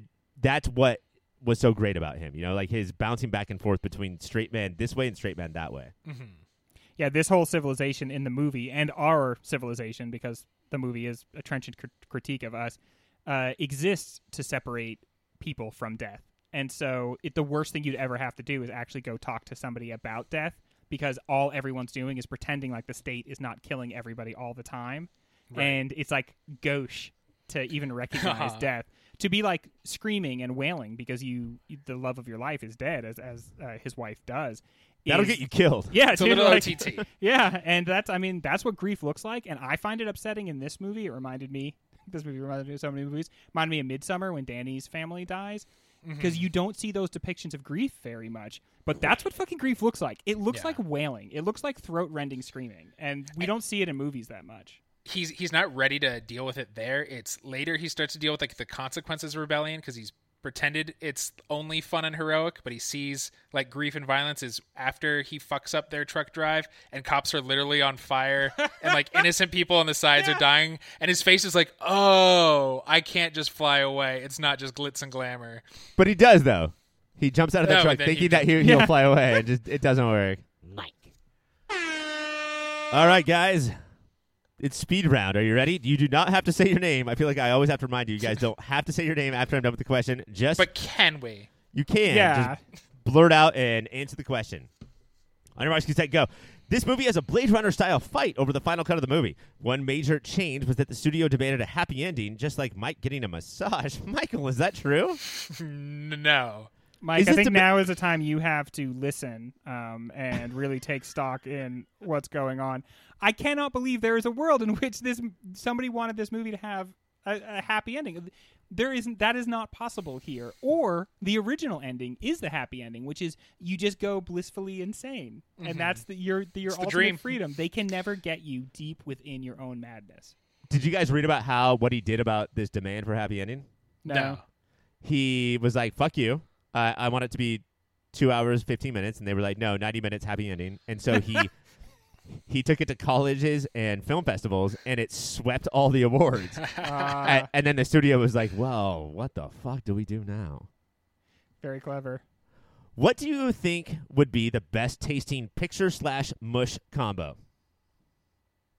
Probably that the steak one. Uh, the I'm sorry, Greg, that is incorrect. Mike, oh dang. Tuna tartar. I'm sorry, Mike, that is incorrect. Can you guys please call them by their proper names? Oh three number three. Number three, number three. Greg, you get the point. Shit. What do we make of Bob Hoskins and Derrick O'Connor's Central Service employees? God damn it, we there's so many I, uh, characters that we just don't have time to hit on. But these two, what do we think? I think it they're to show every everybody has their little fiefdom and will be cruel and overpowering with their own corner of bureaucracy. They do not need to be dickheads. They're just there to fix an AC and they thrive and love that this guy maybe fixed his own so they could treat him like dog shit. They're not even cops, but they fucking act. It's like cops. They're cops. Yeah. They're just they have this power now. I'm allowed to They can't this- not abuse it. Yeah, they just can't help it. And you know, I am sure there are some duct workers who don't act like Woo! that. But they're fucking bastards because every day they Yeah. go to work next to these other fucking duct workers who are going into people's houses and fucking killing them there over their fucking ducts. And so no matter how good you are, you can't be a good duct worker if other people are acting the way Bob Hoskins and that other guy act in this movie. All That's why they deserve workers to are drive and bastards. shit. And let's be fucking honest. I don't know who Derrick O'Connor is, but he does have the exact body type of Luigi. There's no way the Yeah. director of Super Mario Brothers didn't see this movie. This definitely got Hoskins Mario. That guy killed it because usually in a duo, the smarter person is the more vicious person. In that duo, the dumber person is the more vicious person, and that's fucking frightening. Do you know what else made them more more dumb but also more vicious? The the bills on their hats were Yeah. like one Yeah, and a the half times crazy long size. bills. I They're- hated that. This movie never wants you to be comfortable with anything. like even something like that is so discomforting. Brazil underrated nut. Greg, Greg, I yes. don't. I don't. Okay, Brazil nuts are too. bi- First of all, they're not highly rated nuts, and I think that is appropriate. So no, they are not underrated. They're too big, and they're not. They don't taste very good. You don't want a nut that size. I, I think they are underrated because the amount of nutrients packed in those things. Grind them up, put them in a smoothie or a oh yogurt my bowl. god! Oh Ryan, come on, man. Mm. Mike. Ah! does does this take the place of Die Hard as our new favorite Christmas movie, and why? I do. Well- people do not talk about this movie as a Christmas movie enough, but it it 100% is, and I think it says that Christmas is like at the very kernel of what's wrong with with mm-hmm. us. Is like- Capitalism. yeah, is best. Tuttle's a Santa Claus type. It's all there. Everybody's giving each other gifts they don't want or care about. They're, they're, Everyone- they're just weird little metal things that you don't. I, who knows what that is? It's you know what it is? It's a complex machine to help people make yes or no choices because in this society nobody can decide anything because the state decides everything. So people are so enervated by choice that they actually have to have this really complex mechanism that is essentially just like flipping a coin because it helps them decide what to do. Did you get that from this movie? Yeah, it's from watch like from that's why everyone keeps handing it to everybody else because that's what's going on in this movie is that people don't want to be in charge of making decisions for their own lives. They want to be babies, like those baby masks. That's because they want to be babies and they want state to be mommy and to tell them what Yeah, the other thing too is that like uh, how hard it is to not hand somebody something. You know, when you walk in, like I have to give you something, even though I know for a fact that you're going to put it in your trash can. Uh, I got to give you something, and they're all they're all just exchanging the exact same thing. Yeah. right? Yeah, it's just They- that same thing. this coin flipper. Um, it uh, watching it, it was like it was very clear that it's uh, commenting on Christmas, and then I was like, well, yeah, you know, retail. They they live and die on Christmas. They they make like half or sixty percent of their all of their money during Christmas, and then I thought, wow, that's just a thing that you accept. Yeah. like that's just a totally fine fact that you know and that don't have a problem with. this weird reskinned pagan ritual is at the center of our economy. All right, this is a big one. With so many of our favorites represented here, should we just launch someone to the Pop Filter Hall of Fame right now? what the hell? What the hell is going on right now? Hell yeah. Can we do something like this? Okay, Jim Broadbent is in this movie. Ian Holm is in this movie. Obviously, Jonathan Pryce is in this movie. Fucking Ian Holm Mona, has died. Mona, oh, from. Do you want Mona in the Hall of Fame? she kills it in this movie, dude. Jim Broadbent plays the plastic surgeon, right? Who Yeah. might have a sexual relationship with the mother as well. Yeah, And he's he's Jonathan Downton. Is that him? no, Oh, I don't. the I don't- different British person. Yeah, I don't think so. Jim Broadbent was like he was in the Harry Potter movies. He's a big bushy beard from. He's in the you know the. Oh, the really, Greg? The trilogy. that that British actor was in the Harry Potter movies. Thank you for clearing that Literally up every. Brit ever. They even brought some back from the dead. Uh, but wait, I mean, there's there's more. There's even you know, Bob Hoskins, obviously, and, and he's not the most recent to have died, but he's also dead. Um, Bob Hoskins, I would almost be down for just because this is his second Yeah. Moody movie, uh-huh. and I don't know if you guys know this, but I'm a big fan of the first one that we did of his. He played. You uh, love Hook, and you love his role as Shmee. I Oh, love Shmee. he is good as Shmee, dude, and he was in fucking Mermaids. We, th- Lightning. this just hit podcast my brain. does not rep for Mermaids enough. Got Winona Ryder, Cher, Bob Hoskins. That's a beautiful movie. How many seasons of we would have, would we have to do of the year that Mermaids came out, where we would ever get to Mermaids? I would keep my thumb firmly on the scale, Ryan, until it happened. Okay, it, for me, it comes down to Michael Palin, Ian Holm, Jim Broadbent, Oh, thanks for narrowing it down. yeah, yeah. Kim Greist. or or Bob Hoskins, I thought you were gonna say the truck for sure. or that truck, or the truck from Maximum Overdrive. In a rare exception, I I, I will say this: I think that Terry Gilliam has its faults. Uh, I have not actually not seen the other two movies in the Imagination trilogy. Imagination trilogy, uh, which are Time Bandits and Baron Munchausen. Uh, I am a huge, huge defender of Twelve Monkeys. Uh, I don't know Monty Python that much, but Terry Gilliam, I can see, has sort of a road to the Hall of Fame. Yeah, we just about- need to do our own homework. Everybody, watch, go home and watch the Imaginarium of No. Doctor Parnassus. no, don't watch that one. But Time Bandits, uh, Baron Munchausen, Oh, like I liked that one. you needed to grow up with those with with those movies maybe you needed to but like this guy's catalog it's there the work is there i think and you And know then- monty python like uh and the holy grail the life of brian He's the one American in the troupe. That has to mean something. W- other did one, he too, do is- something though did he like was he just i feel like in the, maybe a year ago his name got thrown onto the list of bad dudes but i can't remember what for I'll look it up because we do have. We're not going to do the Hall of Fame like we used to do. Like we're j- we're not going to keep all of these assholes in there. Yeah. If you're if you're bad, then you're just going to get the boot. yeah you get ejected automatically We're going to take the bus and throw it right at your head. so All do right, you want to do it What about Bobby D? I, uh, Bobby D. Bobby Yeah, H. uh, uh, I'm sorry. You guys call him Robert De Niro. Robert? I call him Bobby D. robert de niro this I don't know. doesn't feel like the movie that should get him there yeah, this is his training day if he gets in here. That we should have done it earlier. I don't feel strongly about anybody. I, I do have to do my Terry Gilliam homework, or for the guy who played uh, Jonathan Pryce's boss, I have to do my Ian homework. Uh, but Boom. I'm not sure. Uh, I don't know, Mike. Who do you think?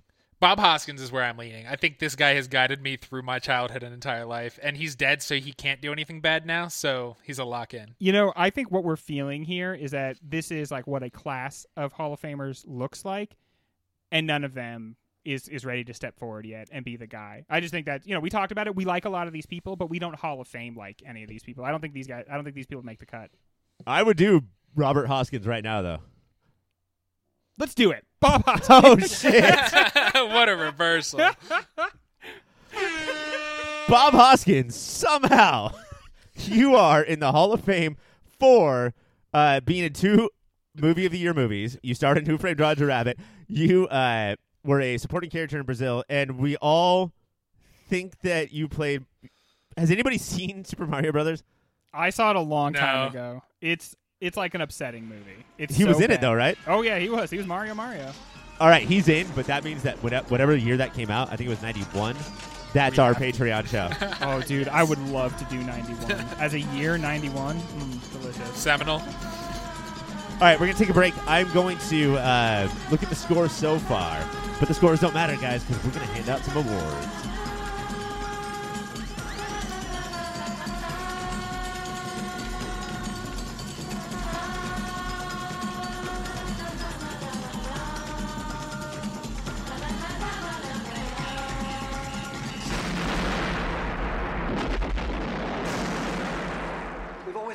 Haven't we? Yes, Jack? But Until this all blows over. Just stay away from me.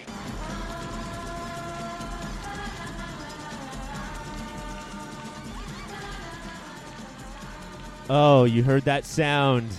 That you know what that means? It's awards time, guys. The most prestigious part of the show.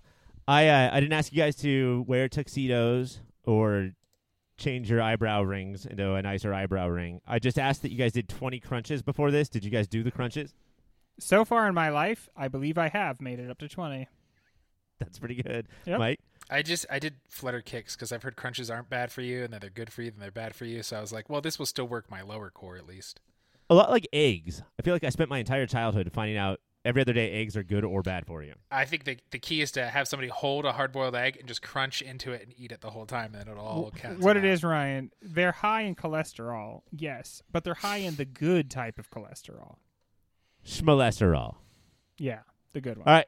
We're at- here at the awards, guys. The first award is Most Dystopian Detail. This feels like a tough one to me. There's a lot of dystopian details. Many of them we've talked about tonight. Mike, what would you like to win the most dystopian detail? There's a bunch I want to talk about, but first I'll talk about the one I actually want, so I don't get dinged.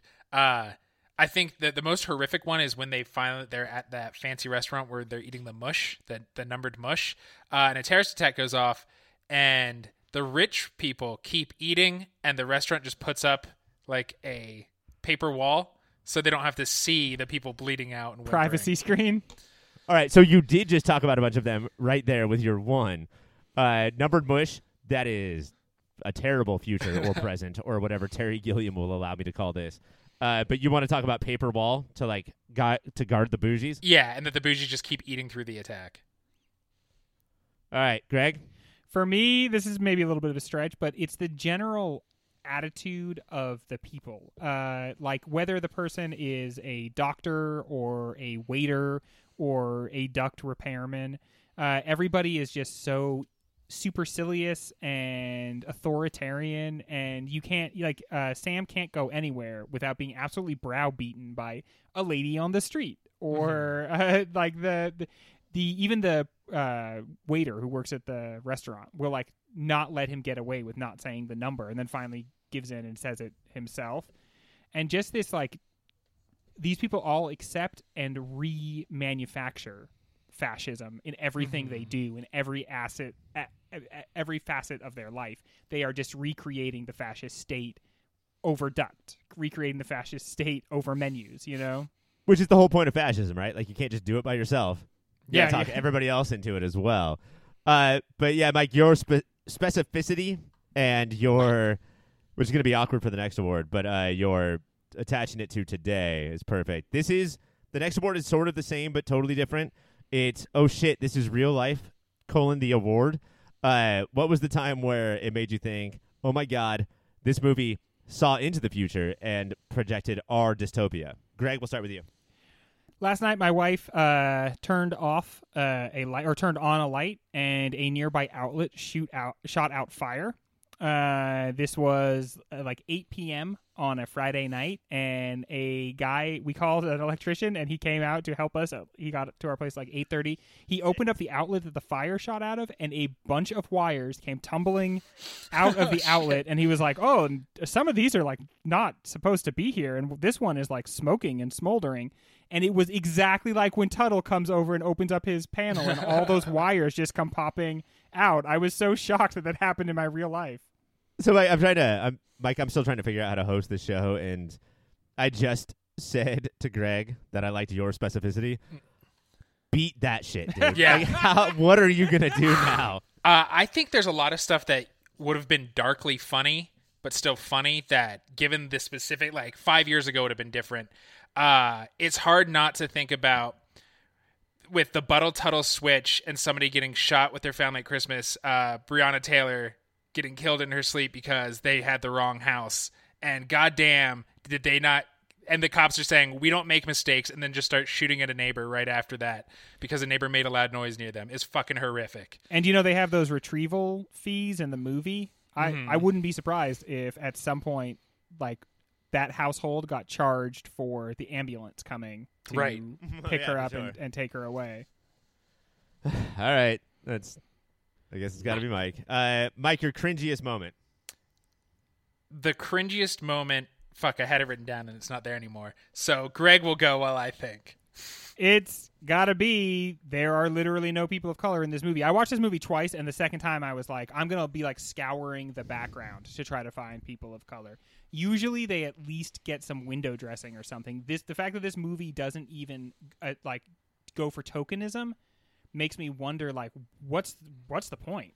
Yeah. Like, what are we saying here? What is going on in this society, or what's going on in this movie? It feels like the extent to which it's going on has to be a choice and the movie never addresses it and that awkwardness is cringe for days it's the only i think this is basically the perfect movie and then the fact that it has no people of color in it is really like causing me a lot of pain it, it- like it's just i find it very upsetting it's it's very confusing to me And Gilliam feels like the kind of guy who his age and demeanor, he would only get fucking furious if you asked him about that. He would not deal with that cool or retrospe- introspectively. I think what he would say is that is not any part of my world vision or any part of my life, and so I don't try to represent it. And I think that Which is so more racist than saying like, Yeah. I don't like black people. But So, don't like- you don't you think that that's probably what like if Yeah. he answered truthfully, that's what he would say is I have no idea what it's like to be black, and so I I, I don't even want characters in the background of this movie to be black because I don't understand that part of life, and it's just like that's a huge indictment. That's then horrific, you know that's awful. Gilliam, what the fuck? This is all coming out of your mouth in my brain. yeah, we I'm are disgusted mad by at you. uh, mine was how Sam treats Mrs. Buttle, Yeah. Where he goes and he's doing a bare minimum thing to make sure she gets the money, and then is furious he's not given an attaboy. He's not. She's not thankful. She's just upset that her husband's you know we dead. don't really do this that much, so it's pretty unorthodox of me to come out here. and man, he's such a pretty. He's like, I didn't need to do this. Like, well, I can't believe you're being like, oh, that, and that's when you go, oh, I don't think this movie is going to be one that has a hero. Yeah, yeah, I think that is exactly uh that's the scene where you're like I just I don't know how to feel about Sam at all, but the people of color thing we got to do. Greg, I'm going to go to you for the next one because Mike's probably not prepared. I'm the next prepared. one is uh director's signature moment. Uh Terry Gilliam has not been discussed on movie of the year yet. This is his first one. Um, but Time Bandits, Baron Munchausen, uh, Twelve Monkeys. If you can figure out like how he was a part of Monty Python, we do have some semblance of like the kind of person that he is. What do you think was like his? Up, up. that's Gilliam. Yeah, I mean, it, you don't want to be the guy who says like, "Oh, well, it's just this feel of the movie." And so I'm trying to like, I was trying to watch it, I was trying to like dissect. Well, what is the feel? Okay, obviously it's absurd, it's fabulous, it's magical realism, and I realized oh, the way he's imparting it a lot is the way he's using, and I don't understand this totally, but focal depth. Um, he enters into dreamlike focus in a lot of scenes in which the focal center, like the center is held in focus, but the periphery is very out of focus. So much that it looks like something is smeared on the lens or something like that.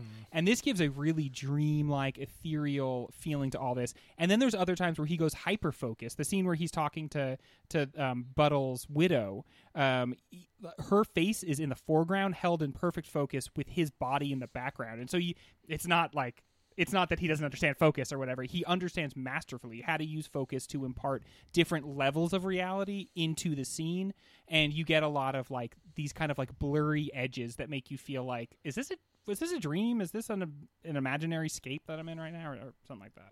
And this is and this is coming right at the time where deep focus is all the rage. Like you don't you want everything to be in focus, Yeah. and for him to do the first thing that you said of sort of blur the edges or really only focus on one part is like is actually a much more subtle way of like doing the iris, like Uh-huh. the yeah, uh, without making it seem like a Keystone Cops movie yeah, from the 30s. totally, dude. But like the whole point is to guide the eye, right? Yeah. And that's what he's doing when he wants to, though. Yeah, it's the it's the control over it. It's Yeah. the we know that we're in the hands of a master, and not somebody who's just like, uh, I don't know, over there. Hard to focus. Mike, Yeah, I have the distorted lenses and angles. Is he? So I think same thing is said in a different way. The shapes that the people's faces and noses are so huge because he'll he'll the camera itself is weird and then he puts magnifying glasses in front of them so everything is kind of unsettled all the time. I had to go and look up to see if he directed the Little Prince movie from the 70s, but he did not because that movie is littered with this shit. Uh it's it's just always off-putting and weird. I have to do something stupid. Sorry, guys. Mike. but Stupid, weird. you guys are hitting on something that we didn't get a chance to talk about because I think it's clear that he it's not just specific references to movies and text that he's using, but he's just referencing movies. He is tricking you into you don't understand your knowledge of movies when you watch this, but you actually do, and he knows that you do, and he is using all of that shit to his advantage. You know, so like you think that you're not a film student, but the way that he moves the camera, puts the camera, puts the focus, it's all this like vocabulary that has been built up over a century of movie making, but without doing it like, hey, look at look at me, I know what I'm doing. Do you know what I'm doing? Mhm. You and know? when he I think- draws when he draws our attention to that, we realize we have this vocabulary that we didn't set out to have built up in us, but was built up in us and comes with all these expectations that he can play with or not. And that's Right. he's making he's leveling those so th- those same claims at like the state and at political power that we are made up of this vocabulary of things that we don't understand until we're a part of them and then we are like pulled into a world and so like he reminds us of that artistically by showing it in the movie And then when we when we get to the '90s, we have directors who watched all the movies before Brazil and then watch Brazil, and then can't help but like wink yeah at like, look, do you see what I'm doing? And he uses all the vocab without doing that, and that is one of the most, if not the most, impressive things about the movie. very disciplined in that way All right, Mikey, this is the one. This is the big one of the night, pound for pound performance, and I would say this is the hardest movie we have ever had to do Yeah. for this award.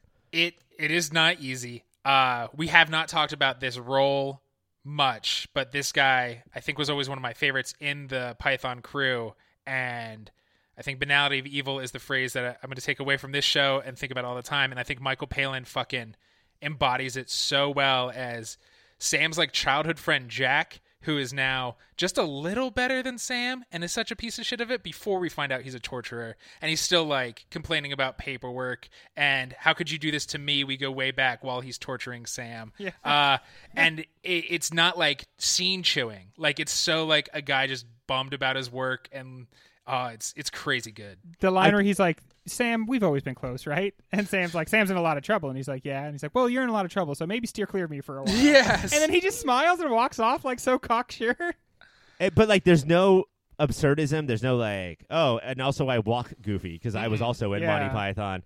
Uh, the haircut, like, it's just a handsome guy, and you Yeah. you would always think that in Monty Python there were zero handsome guys. It's just a Yeah. guy who accepted how the world worked and then shot to the top because of it.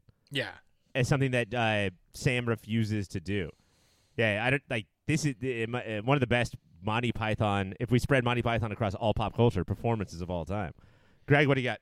uh, this movie makes it almost impossible. I mean that that's a that's a perfect answer there. Um, Mona from Who's the Boss? Uh, Mona? the, the mom character. Um, Broadbent Holm both do amazing jobs. The guy that is in the office next to him. Uh, yeah. Guess you could say computers are my forte. He does an amazing turn. Like everybody is basically coming in, and all of them in their small performances deliver so much that you have a lot of people who it could possibly be, but it's Jonathan Pryce. Uh, that so much is asked of this guy in, in this movie, and he's doing it over and over and over again. The physical comedy, uh, that's not something I remembered that much from the original movie, but th- this or from the first time I I saw the movie. But he is like a cartoon character. A lot of the movie is a cartoon basically, and he's like a cartoon character. He can do the slapstick, he can do serious, he can do anguished. Uh, I didn't even know that this was the guy in this movie until I watched it this time and remember him, you know, as the High Sparrow now. Um, but yeah, I just I was blown away by this performance, and everybody takes a run at him, but I think he's the one. He's king of the mountain for this one. Yeah, you always hear stories of people who, like, are the Jason Bateman to the rest of the Bluths, and how much that sucked, you know, to watch everybody have all this fun. And I don't get that from him. Like, I think that he's just having fun in a very different way where, you know what, the straight man can and will be interesting. And when they're over there hogging the spotlight, I'll be over here doing stuff as well. Remember when uh, Palin says to him, um, he t- says like, "I'll tell the kids," and he's like, "The twins," and he's like, "Triplets," and he says, "Is it three already?" No, he's like, he's like, yeah, time moves so fast. Like, I can't believe how. And then later, later in, the, uh, in his office, one of the triplets there, it, Holly is there, and Sam says uh, to his friend, uh, "Is that one of the triplets?" And His friend goes, "I think it is." I, I I would say that uh, Jonathan Pryce was the definite slam dunk for this award, but if one of you said that triplet, she was adorable. that probably could have won. I won't look at your Willie. oh God. All right, guys. So those are the awards that Brazil gets. I actually think that this did win Oscars, believe it or not, or it was nominated. It was nominated for like set direction and script, but probably didn't win. It's too crazy for the Oscars, man. It's Oscars too don't good a movie. I think Green Book won instead of this movie in Oh, 1985. Uh, when we come back, guys, I have the scores, and we're going to go over exactly how we think this movie is going to do in the future. No, it's not the future. It's the present. It's a pastiche. hey, guys, real quick before we get back to the rest of the show, I just wanted to tell you about yourpopfilter.com. Go to that website to get everything that is Pop Filter, all of our podcasts, all of our articles, all of our secrets. Everything is on yourpopfilter.com. While you're there, go to yourpopfilter.com slash Amazon. And if you make that your new Amazon bookmark, then you can help Amazon less and us more. And isn't that what we all want to do in the world? Some of those podcasts that you can get on the website or in Apple Podcasts or Stitcher or wherever you get your shows uh, include the Superhero Hour Hour, where Cassie, Mike, and I discuss every single TV show based on a comic book, and the OCD, where Mike and I discuss every episode of the OCD. And then, of course, Movie of the Year, where Greg, Mike, and I try to figure out what is the single greatest movie of any given year. So make sure you're downloading all of those shows. Leave a review, leave a star rating, leave a podcast. If you have an idea for an episode, just record it and email it to us, and we'll probably put it on the air. Thanks. Bye. All right, gentlemen. It is that time of the show where I have to uh, tell one of you that you are my best friend. And you know what? I'm not going to say the other one is my second best friend. The other one's my fucking arch enemy. Oh shit. And we will act like that for an entire week. A lot of crossbows. I feel like that uh, if you're if you have an arch enemy, you should have a crossbow and they should have a crossbow, and then just see what Uh-huh. happens. Maybe a spiked log that just flies out hanging on vines and almost takes your head off. Of course, yes. A lot of uh, traps. You know, like Yeah. a lot You of step on a stone and then like shoots poison darts at you. yeah. Step on a stone, break your mother's bone. A lot of stuff like that. Um, in third place was me with four points, and I got to that might set Ugh. the record for the amount of points that a host has ever gotten. I, I by a lot, place. I think. Uh, Mike, you had twenty nine points. Do you think that's uh, winning or losing? That's it's a serviceable amount of points, but I I, I don't know. Feels like a You- you're losing tricksy. score, Feels Ryan. like a losing score. Feels like a losing score, Ryan. Well, I'm going to interrupt Greg's talk and give you another point, Mike, because he interrupted you. So you have you have thirty points, but Greg had thirty six. Yeah, shit. I knew what the yes no machine was. So Yeah, that man. I, I, I that's when I felt it. I felt myself losing when you went off about the yes no machine. I was like, oh fuck.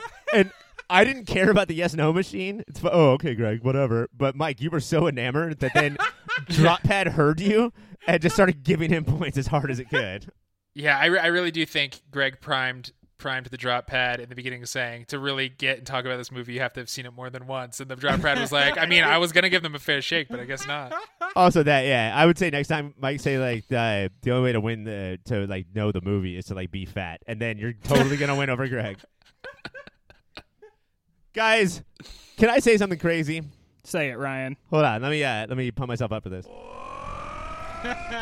also, I did not get a chance to use this, but check this one out. X chicken. That's a uh, Ex chicken. that's a Magneto insult to the X Men. he calls them. chicken. I'm not sure if this is not just the best movie of 1985. I'm I think that this is the best movie that we have ever reviewed on Movie of the Year. We're like Yeah. 110 movies in, and I'm pretty sure this is it. Yeah, I totally agree, dude. Like, Yeah, I don't think that's absurd. uh, I think it blows away every other movie of the year winner, and so then I guess by it's the de facto champion. This year. Oh is well, yeah. Uh, Well, I, I mean, we still have more movies to watch from 1985. and maybe one of them, maybe one of them will do it. But I was not expecting this really. I mean, I, I expected to really like it, but I didn't expect first of all, I didn't I didn't expect when I initially thought to myself, I think this might be the best movie we ever reviewed, and I didn't think anybody else was going to feel that way. And it kind of feels like instead we're three for three. We all feel that Which, way. yeah, it's undeniable. But I mean, you're right. We have more movies at 85. Goonies never say die. Let's not sleep on it. That could take all of it down. Uh, you- but I will say that like watching it, way. watching a movie for movie of the year, it really does change. Like you really, I'm gonna watch this so hard. But there's this other thing too that where like I also know that like Greg and Mike are watching this so hard. Yeah. and so I, I think about it, especially as a defender of this movie. Like, uh, there's a lot of offenders that I have to defend against, but uh, like something will happen. I'll be like, "Oh, this is stupid. They're gonna hate it," and then right away, Brazil just comes back and's like, "Fuck that. Fuck you. I'm the best. Get out of here." I watched it twice just for this show, and now that we're done, honestly, I'm so excited about it. I feel like I'm gonna watch it again in the next couple of days, just because like it so much happens in it and it moves so quickly. Like it's hard to savor any one moment, but it is made up of like every single scene deserves to be savored. Like all the different facial expressions.